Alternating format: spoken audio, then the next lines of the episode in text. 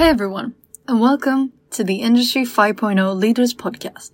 This is a podcast which is hosted by the initiative Young Manufacturing Leaders.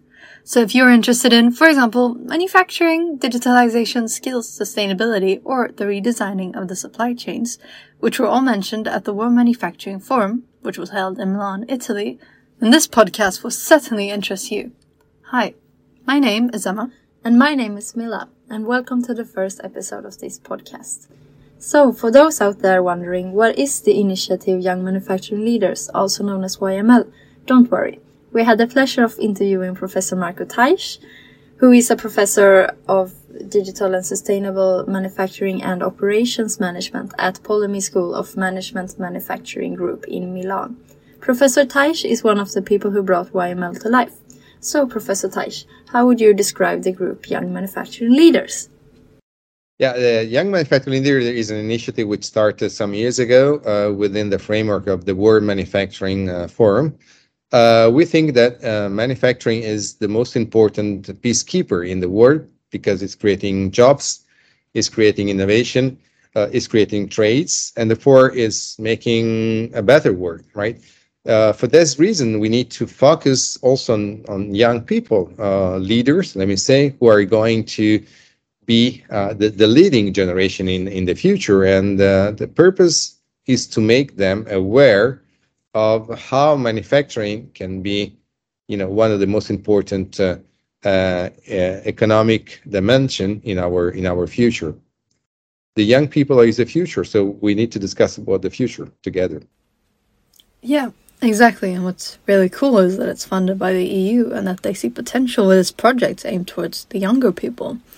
But we're wondering why is EIT Manufacturing funding this project? What future do they see with this? Yeah, uh, EIT Manufacturing is a is a European uh, uh, Commission initiative, which is very important. Uh, it's uh, it's a framework program uh, which is addressing innovation in manufacturing, which is addressing um, you know teaching and manufacturing, education and, and manufacturing.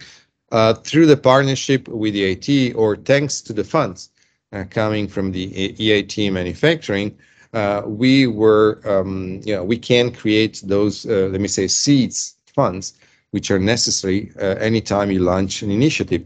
Young Manufacturing Leaders is a startup from from a uh, point of view from a specific point of view and therefore it needs some funds to you know to become uh, uh, sustainable and, and independent. And that's why we are partnership uh, we are partnering with the with EIT manufacturing for that uh, for that reason. So we need to be thankful to them because of they are giving us this uh, uh, opportunity to us. Oh okay yeah. And do you have anything you would like to add which you want to say to the young leaders listening um, you know, I think YML has a has a great is a great opportunity for young people, right? Um, it's uh, uh, it's something that in other sectors um, has been working. You know, this international network between uh, young people is working. I think it's a, there is a, a great value uh, for for for for the single person, right? For the single uh, young because they have the opportunity to you know um, communicate, to compare uh, with other, exchange information, exchange uh, uh, data. The um, the future is uh, is going is going to be the, the world is going to be flat. I mean, you will uh, you will be citizen of the world, right? And this uh, you have to start to be citizen of the world during your your university period. And and I think that the YML is is an opportunity for you to to support you to become citizen of the world, but also to support you to become, you know, a future leader uh, in in the global economy. Thank you, Professor Marco Taisch, for such great answers. I mean, the young people are the leaders of the future, and I mean, some of these young leaders may even help drive the new Industry 5.0 forward. Yeah, but although before we continue, I feel like we should get a clear definition of what Industry 5.0 is. I know that the EU has released a definition, but I feel like everyone has a different definition of it. Yeah. Well, if we go back to the beginning, it all began with the first industrial revolution in the 18th century. You know, the one we learned about in school when the use of steam was introduced to the power factory equipment.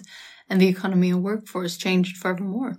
Yeah, and uh, since then there's been three new industrial revolutions, and so now we're on the fourth one, namely Industry 4.0. It is said that uh, the industrial Internet of Things and cyber physical systems are the driving forces for Industry 4.0. It's all about the connection between physical and digital systems.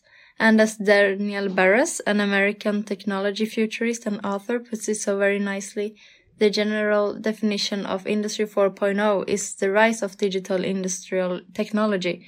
Industry 4.0 transformations allows us to work alongside machines in new, highly productive ways. Hmm. Yeah.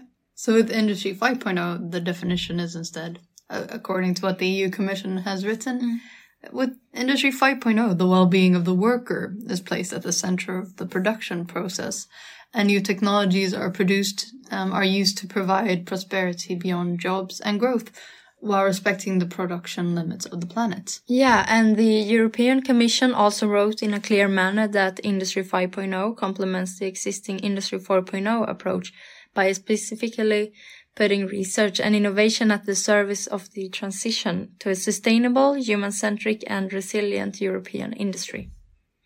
Yeah.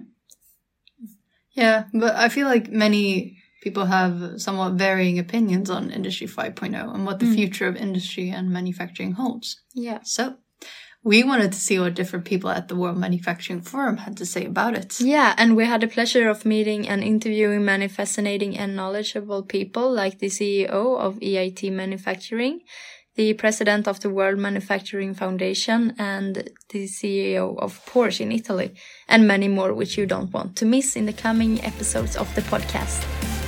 That's it for now. Thank you for listening and hope you check out the upcoming episodes.